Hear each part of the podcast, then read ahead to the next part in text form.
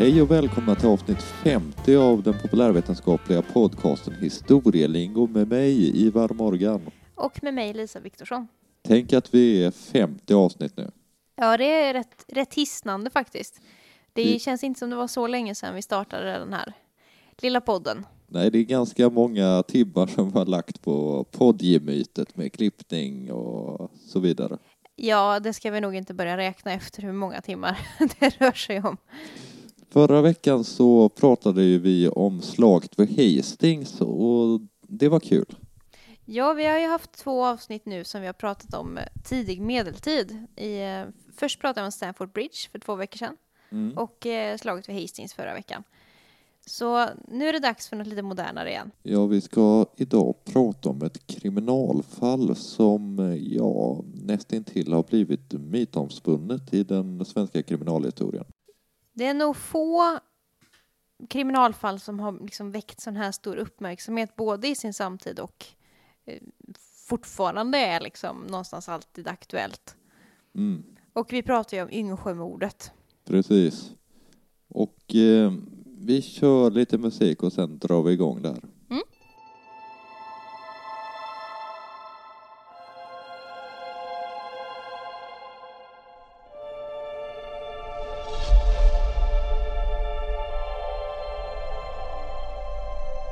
På Brösarps kyrkogård i Skåne så finns det en gravsten kvar idag. Ja, Efter då offret i Yngsjömordet, Hanna Johansdotter. ja, Och under hennes namn så står det en inskription. Mördad av sin man Per Nilsson och hans moder i Yngsjö 23 mars 1889. Den arma kvinnans böner och tårar rörde dem alls intet. ja, det är ju det här vi har att eh, jobba med idag.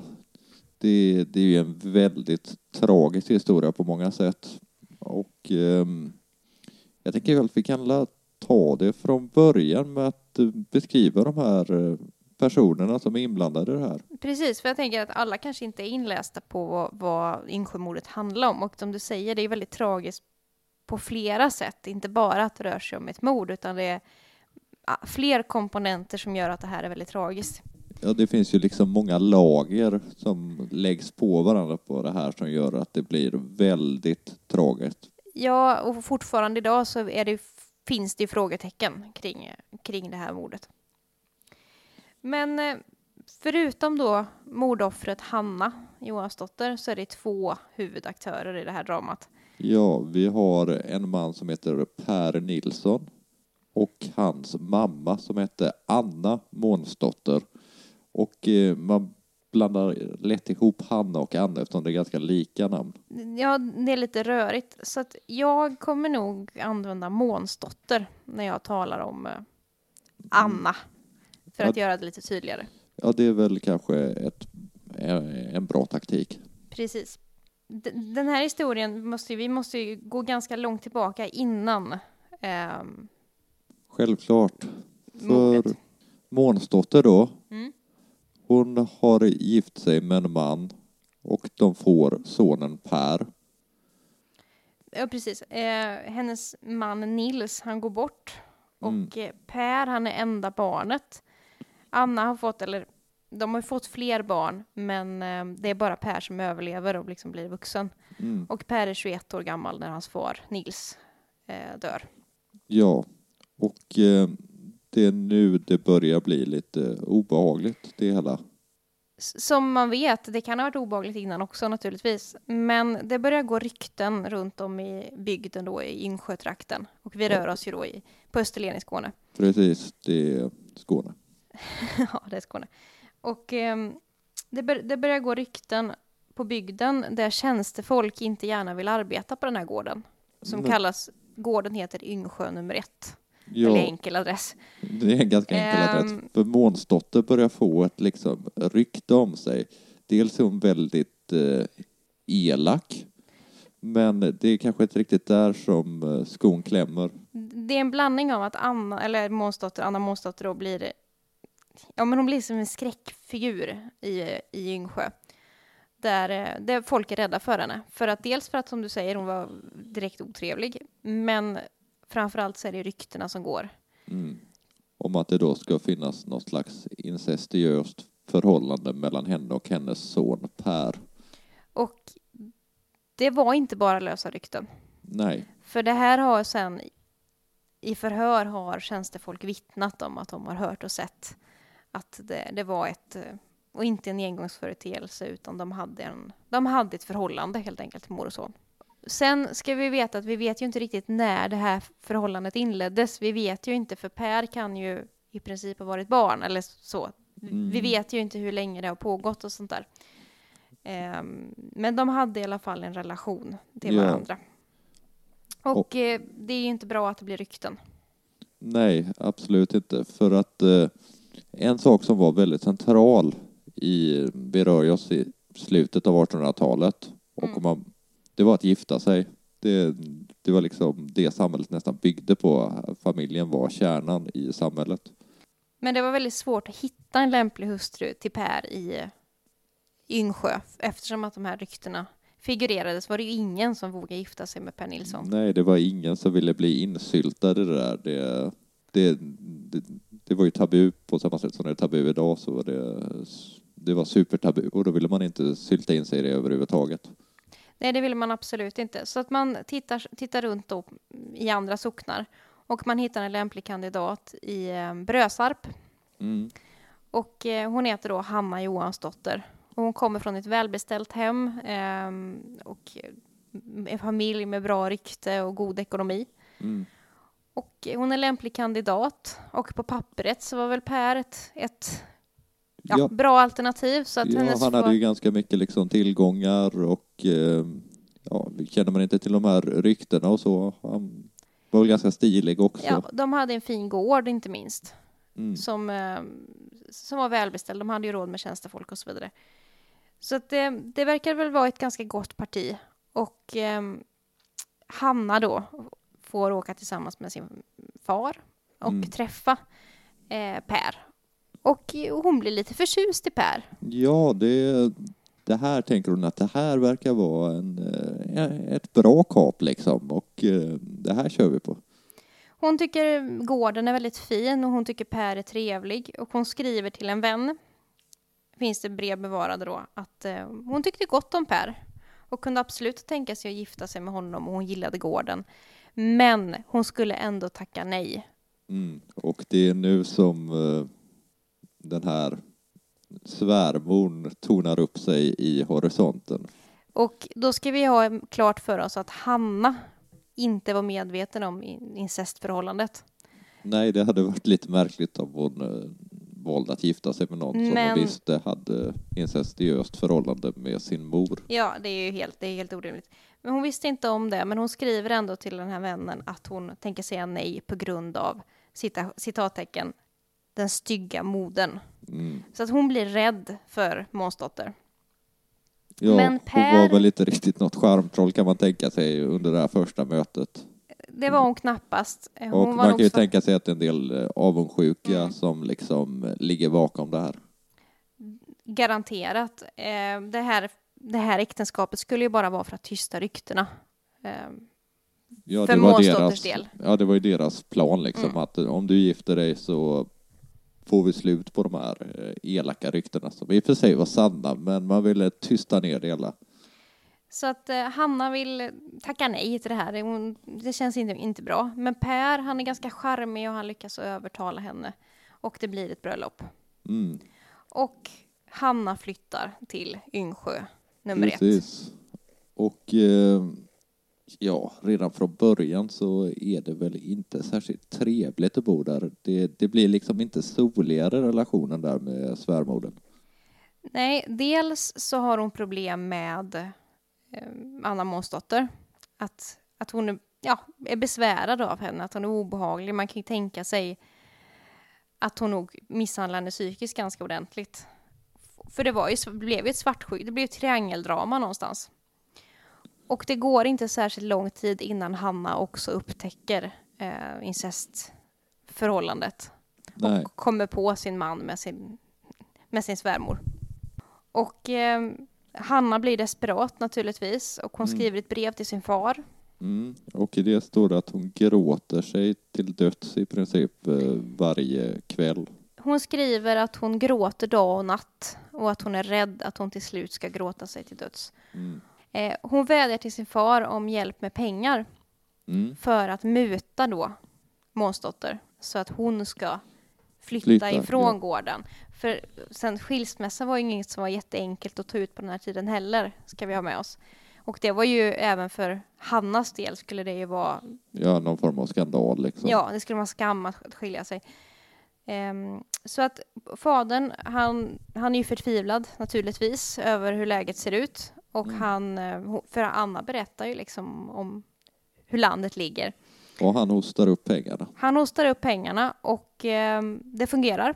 Mm. Månsdotter flyttar. Ja, men eh, det blev väl inte riktigt som hon hade tänkt sig. Det blev det verkligen inte för att Månsdotter flyttar till sin mor, alltså till Pers mormor. Men hon kommer ändå varje dag. Ja, hon är ju ändå där. Det spelar ju ingen roll att hon sover borta Hon- för att hon är där hela dagen. Och Hanna känner sig ju övervakad av sin svärmor. Och framförallt så kommer svärmor och gör då det som Per och eh, Månsdotter gör bakom stängd dörr, så att säga, på Mm. dagarna. Och eh, Hanna blir ju allt mer desperat. Och efter ett halvår så har hon fått nog. Ja, och det här är ganska intressant för hon skriver ett brev som finns bevarat till sina föräldrar Mm. där hon berättar att nu har hon tänkt flytta. Hon har tänkt göra slut på det här förhållandet och eh, kanske framför allt så tänker hon uppdaga då varför hon flyttar.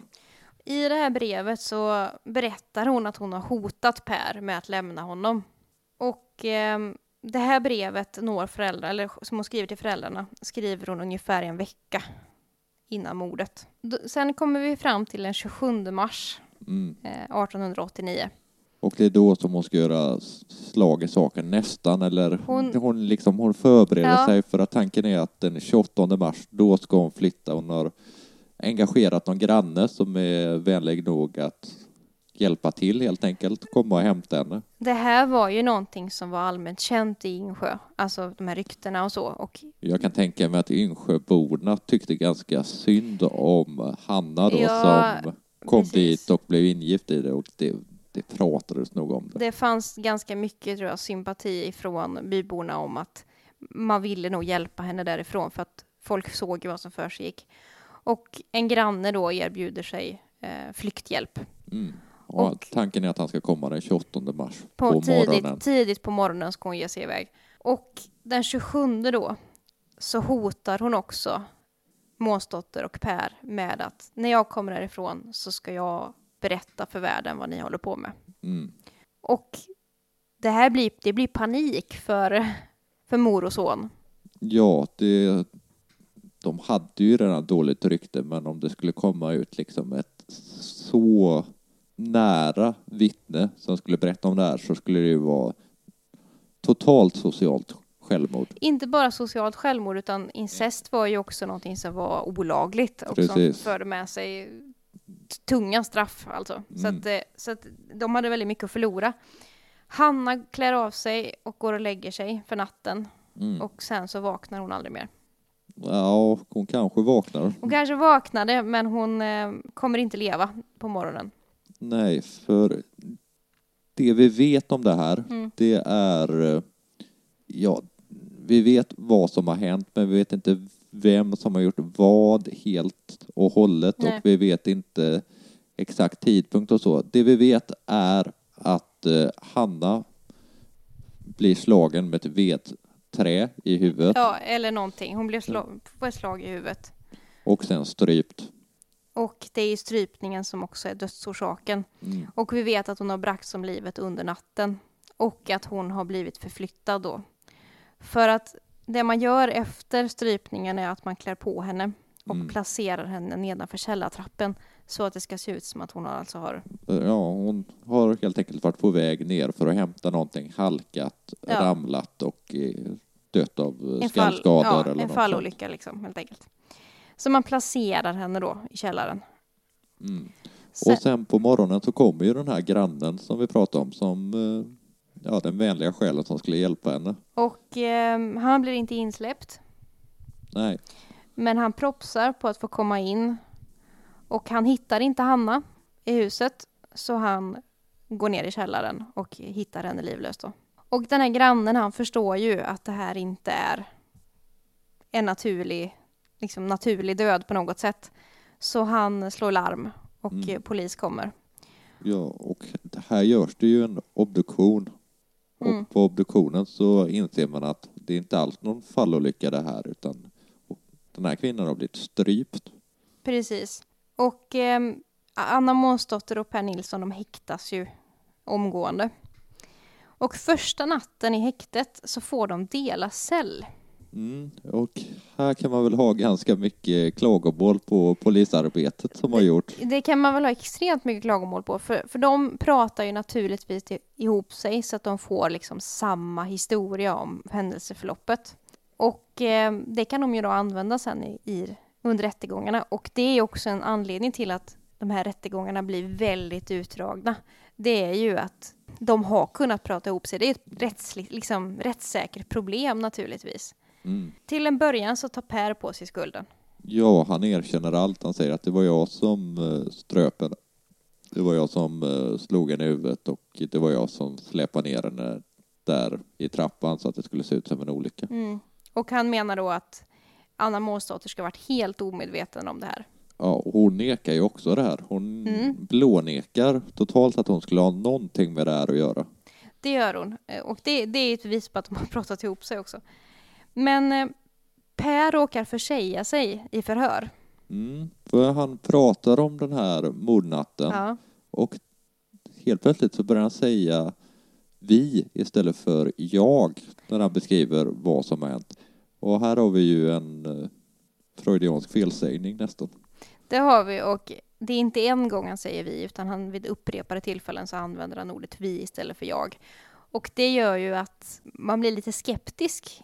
Mm. Man börjar fundera på varför säger han vi? Det måste ju ligga någonting bakom här och eh, sen så har vi ju den här morden också, Månsdotter som eh, ja, verkar väldigt suspekt och som dessutom har ett väldigt bra motiv. Hon har ju ett väldigt, om man får tro då ryktena som ju var allmänt kända, så är det klart att hon har ju, hon har ju ett svartsjukemotiv som Per ju kanske då inte har. Men eh, man är ganska smart skulle jag säga ifrån eh, liksom rättens sida med hur man ska gå vidare med rättegången. Ja, för eh, man gör helt enkelt ett experiment får vi nästan kalla det. Det var nämligen så att Hanna, hon hittades fullt påklädd, eh, alltså för dagen, med, påklädd i källaren. Det skulle ju se ut som att hon hade gått upp självmant, liksom klätt på sig och börjat dagens eh, ja, sysslor och Ja. då ramlat. Och eh, när grannen då hit, hittar Hanna så ska ju då Anna och Per ha liksom agerat chockade och ja, att de inte ska ha förstått att hon har liksom klivit upp och, och dött. Men hon är sagt fullt påklädd och hon har gått och lagt sig dagen innan. Mm. Eh, man, man vet att hon har blivit strypt under natten. Och hon är fullt påklädd. Och hon har väldigt omsorgsfullt knutna strumpeband. Mm. Och det är någonting som 1800-talsmannen i regel inte kände till hur man gör. Nej, karar på den här tiden kunde verkligen inte knyta strumpeband. Så man ber helt enkelt Per redogöra för hur han gjorde när han, för han har ju erkänt att jag har mördat min hustru och jag har klätt på henne och jag har lagt, lagt henne i trappen. Och man ber honom då redogöra för hur gjorde du när du liksom knöt de här strumpebanden? Och Per kan inte redogöra för detta för han har ingen aning. Nej, han hade ju inte den blekaste. Så det tyckte jag var ganska smart gjort av, eh, av rätten måste jag säga. Mm. Sen har vi ju vittnesmål under rättegångarna och eh, som jag sa förut så fanns det ju tjänstefolk som vittnar om att de har hört och sett det här incestuösa förhållandet. mm. För det är ju inte bara mordet de är anklagade för utan det Det är, är även, även incestbrott. ja, alltså otukt som det kallades då. Och eh, det finns även grannar som naturligtvis blir ja, kallade till förhör och det är då flera grannar som har sett Anna Månsdotter smyga ut tidigt på morgonen ifrån gården. Och hon bor ju inte där längre. Nej, hon bor ju hos sin mamma. Ja, så det är väldigt märkligt att hon smyger ut eh, tidigt om morgonen. Och efter det här så har Anna svårt att neka. Då vänder man taktik. Anna erkänner, Mm. men hon säger att Per har varit helt omedveten om allt det här. Ja, precis. Och nu att- är det helt plötsligt hon som har gjort allting och eh, han som är helt oskyldig. Ja, och att Per bara liksom har varit en, en gentleman som har tagit på sig skulden för någonting som hon har gjort. Men rätten går inte på det här, Nej, utan de döms till döden. och den här rättegången, det, det här har dragit ut på tiden. Det tar ju ja, tar flera månader. Och åtta månader, så i november kommer domen. Och det blir, ja de döms till döden båda två. Mm. Men på den här tiden så fanns det ju ett sätt att slippa dödsstraff. Ja, och det gäller ju då att bli benådad. Och vem skriver man då till om man vill bli benådad? Jo, det gör man till kungen. Och i det här fallet är det då Oscar II. Mm. Och de skriver ett varsitt nådebrev. För att de här nådebreven fick lite olika utfall. Ja, Annas nådebrev avslås. Mm. Det finns inget medlidande där. Däremot Pers nådebrev, det beviljas med hjälp av, ska vi nog säga, en hel del Yngsjöbor som någonstans känner sympati för Per. Ja, för de här Yngsjöborna, de eh, skriver själva under, i alla fall några av dem, den här eh, nådebrevet. Och eh, det hjälper väl till för att få kungen att benåda. Och det är ju för att Yngsjöborna, de känner ju till Anna Månsdotter och de vet hur manipulativ hon är och hon vet, de vet också vad hon ju har utsatt sin son för. För någonstans är ju liksom incest är ju, ja, det är ju också någonting väldigt tragiskt i den här historien. Och, Mm. eh, så att, så att, och vi, man vet ju inte riktigt hur länge Per har blivit utsatt för incest. Eller om han var med på det eller så, det kan vi ju inte riktigt veta.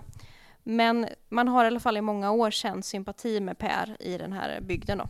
Så att man skriver under nådansökan och eh, Oskar II beviljar. Och hans dödsstraff omvandlas då till livstids straffarbete på Långholmen istället. Precis, livstidsfängelse. Men eh, Anna däremot, hon, eh, hennes dödsstraff ligger kvar. Det gör det och ehm, dagen som hon ska avrättas är satt till 7 augusti 1890. Mm. Det är alltså då ett och ett halvt år efter mordet. Mm. Och eh, hon vet ju om det här och under sommaren så ska hon förberedas för sin avrättning. Och då skickar man en fängelsepräst till henne. Det gör man med folk som ska avrättas. Det gör man ju fortfarande i USA till exempel på Death Row Mm. så finns det präster såklart och även andra liksom religiösa ledare, eller vad man ska säga, i andra religioner. Ja. Men den här prästen då, han hette Malte Hasselqvist.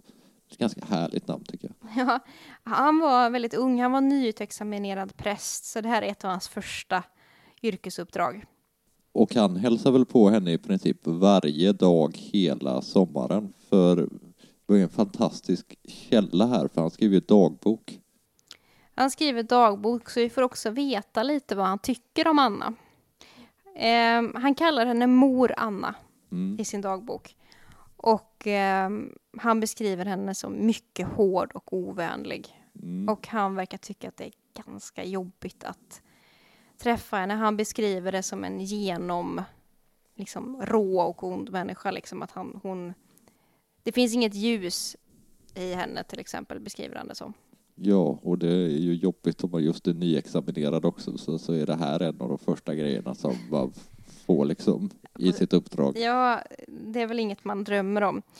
Och han skriver sen efter rättegången, att, eller efter avrättningen, förlåt mig, att ehm, han är ganska lättad över att det här uppdraget är slutfört. Att Anna Månsdotter har väl, han, han säger att, skriver att han hoppas att hon har fått liksom frid hos Gud på något sätt och han själv kan ju, är nog väldigt lättad över att kunna gå vidare till Mm. kanske lite enklare uppdrag. Ja, något dop eller något bröllop eller något sånt. Ja, alltså han var ändå fängelsepräst så att det, det mesta var nog ganska tufft. Men vi ska säga att avrättningar generellt under det här sena 1800-talet är ganska ovanligt. Ja, det är ju inte som det har varit tidigare under 1700-talet när det nästan var folksport att eh, kolla på avrättningar och så. Nej, utan nu under slutet på 1800-talet så sker det ju liksom bakom lyckta dörrar med Ja. bara liksom fängelsepersonal närvarande. Och det ska mycket till för att man ska bli dömd till döden också. Det ska väldigt mycket till och så det, kom, det kommer en lagändring 1864 och efter det så är det väldigt få som har blivit avrättade. Mm. Men eh, Anna Månsdotter är ett särskilt fall kan man väl säga. Mm. Men nå, nå, nåväl, så kommer då avrättningsdagen Mm. Och, 7, 7 augusti 1890. och då skriver Malte att det är stilla liksom, att eh, Anna är ganska stilla. Ja, hon ska ha varit lugn och sansad, stilla och lugn. Mm. Och eh, hon förs fram i vit klänning till eh, stupstocken. Mm.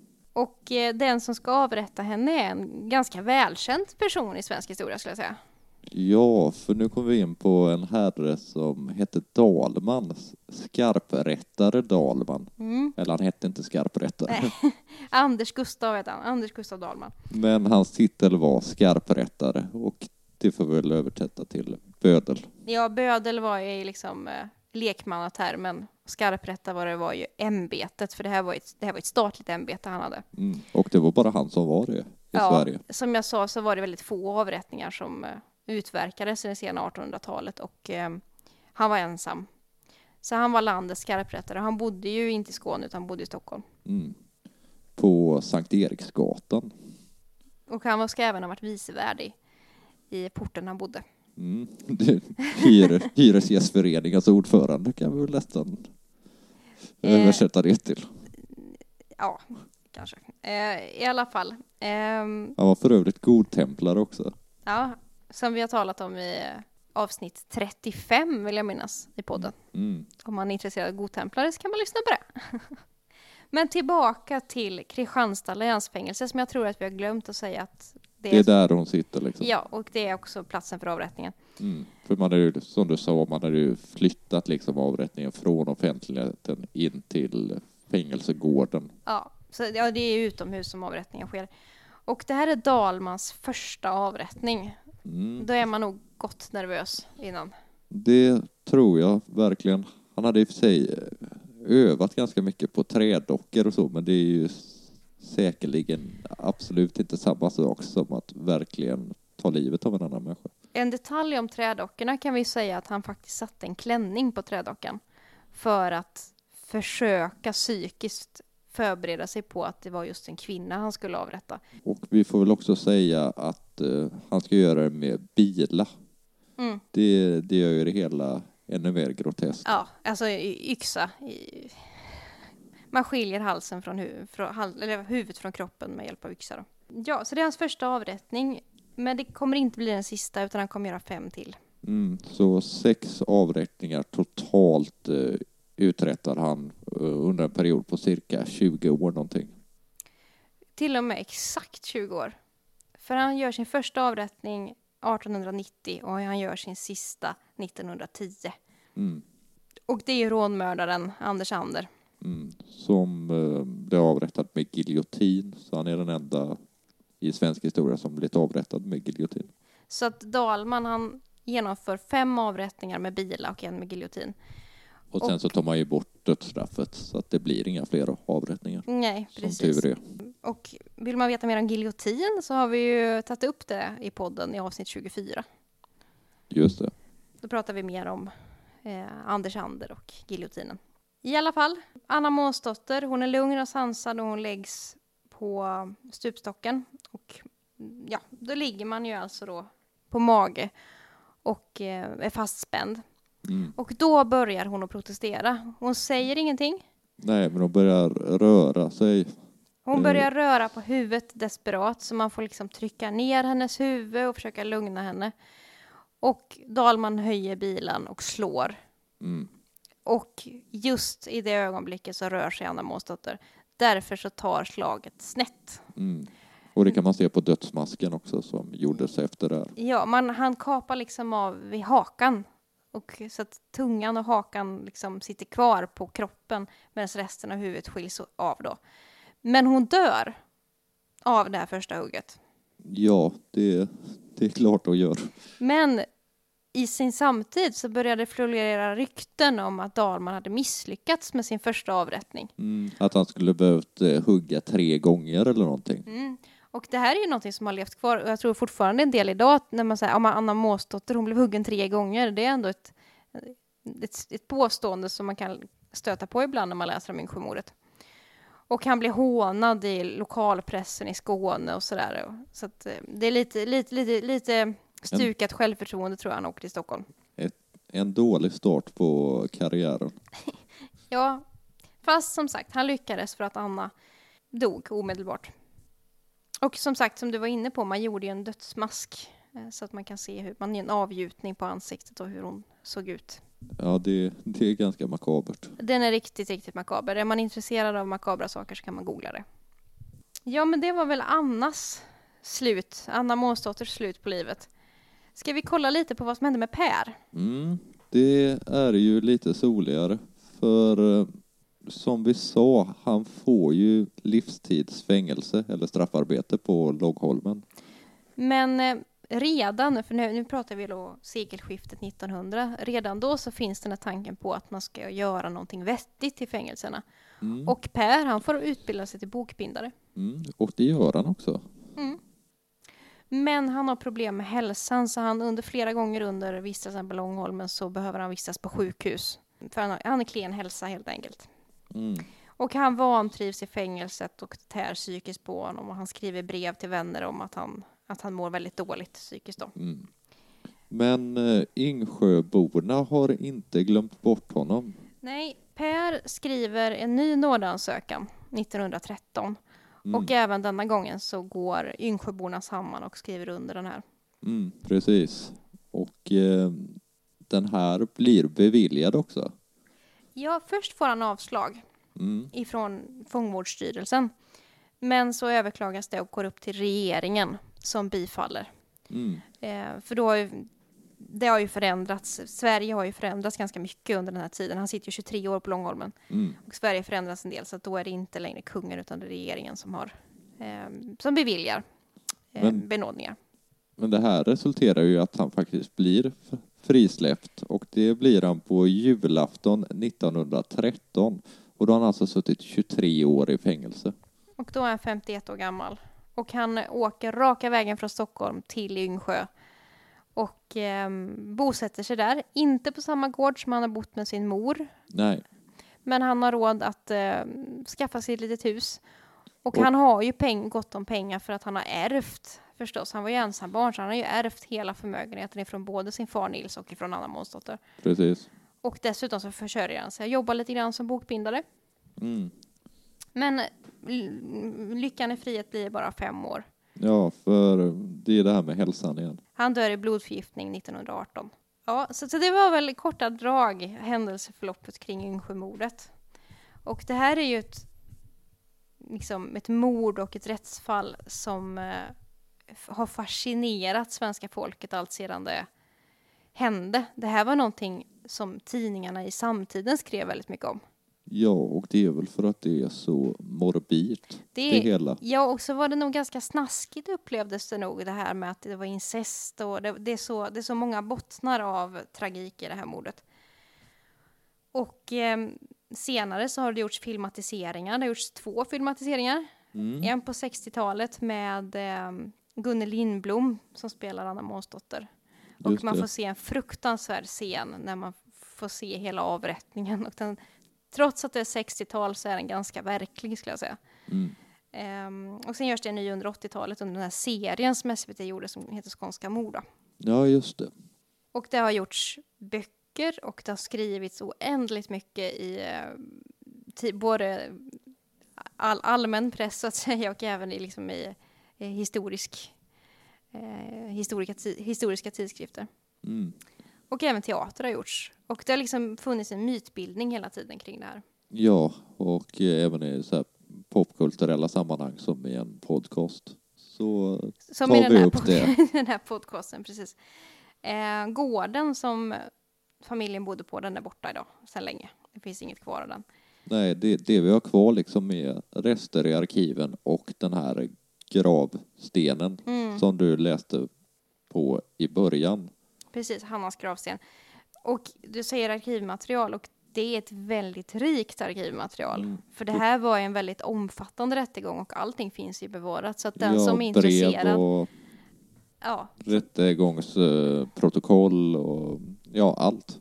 den som är intresserad har eh, ganska mycket som, som finns att tillgå. Och en hel del finns faktiskt även digitalt att tillgå. Men ehm, vi kanske ska säga någonting också om det här med dödsstraff i Sverige. Mm, varför inte? För eh, som sagt, det här var ingenting som var speciellt vanligt i det sena 1800-talet. Men det hade ju varit desto vanligare tidigare i historien. Mm. Och ehm, under 1600 och 1700-talet till exempel så var det ju en folkfest mer eller mindre. Det var offentliga avrättningar av två anledningar egentligen. Och det var, dels så var det som jag sa en folkfest. Mm. Och sen så fick man ledigt också. Ja, det fick man och det var ofta gratis, eh, gratis rusdrycker och sånt. Men eh, det var ju även ifrån maktens sida ett sätt att befästa makt. Ja, kolla vad som händer när man sticker upp. Precis, att man vill förnedra eh, fången och man vill eh, visa att om ni liksom visa allmänheten att passar ni er inte så händer det här. Men det här är någonting som under 1800-talet då har blivit helt förändrat och sker bakom stängda dörrar. Och Själva hon, avrättningen. och hon är ju också den sista kvinnan i svensk historia som avrättas. Och den sista mannen var ju Ander som vi nämnde förut. Precis, 1910. Och när vi pratar om dödsstraff så känns ju det här som, verkligen som någonting som är förpassat till historien för att det är så länge sedan som vi hade dödsstraff i Sverige och det är så orimligt att det skulle återinföras. Men man ska komma ihåg också att i många delar av världen så är ju det här en realitet idag också. Det är över 50 länder i världen som har dödsstraff. Det kan vara värt att reflektera lite över. För det är ju en, ett gammalt modigt sätt att lösa rättsfall kan man säga. Mm, det får man ju verkligen säga. Men Anna Månsdotter blev den sista kvinnan i Sverige att avrättas. Och Dalman den sista skarprättaren. Mm. Ja, det, här är, det här är en otäck historia. Ja, det är en väldigt otäck historia. Ska vi sätta punkt vad gäller Yngsjö? Det tycker jag att vi kan göra. Och eh, dra lite formalia kanske. Det kan vi göra. Vi har en e-postadress om man skulle vilja komma i kontakt med oss om någonting. Så till exempel om man intresserad av något speciellt som man vill att vi ska göra ett avsnitt av. Och den är historielingo.gmail.com. Och vi har också en Instagram och där heter vi Historielingo. Mm. Och det går jättebra att kontakta oss. Till exempel om ni tycker det är intressant med kriminalhistoria så mm, kan ni säga till så kanske det kan bli något Ja, det finns liknande där, att, sånt här avsnitt. det finns mycket där att hämta. Sen måste man ju kanske flika in att om man gör sånt här så måste det också vara, man måste också ha respekt för, för offer och sådana saker. Att det inte, ja, man, man, ska, man ska inte gotta sig för mycket i andras olycka, jag tycka. Nej, Men ehm, ja, det var väl det om det. Nästa vecka så ska vi prata om någonting helt annat. ja då ska vi prata om filmindustrins historia eller kanske snarare biografens historia. Vi får se vad det blir. Kul blir det i alla fall. Men eh, jag hoppas att vi hörs då så får ni ha det så bra till dess. Ha det gott! Hej! Hej!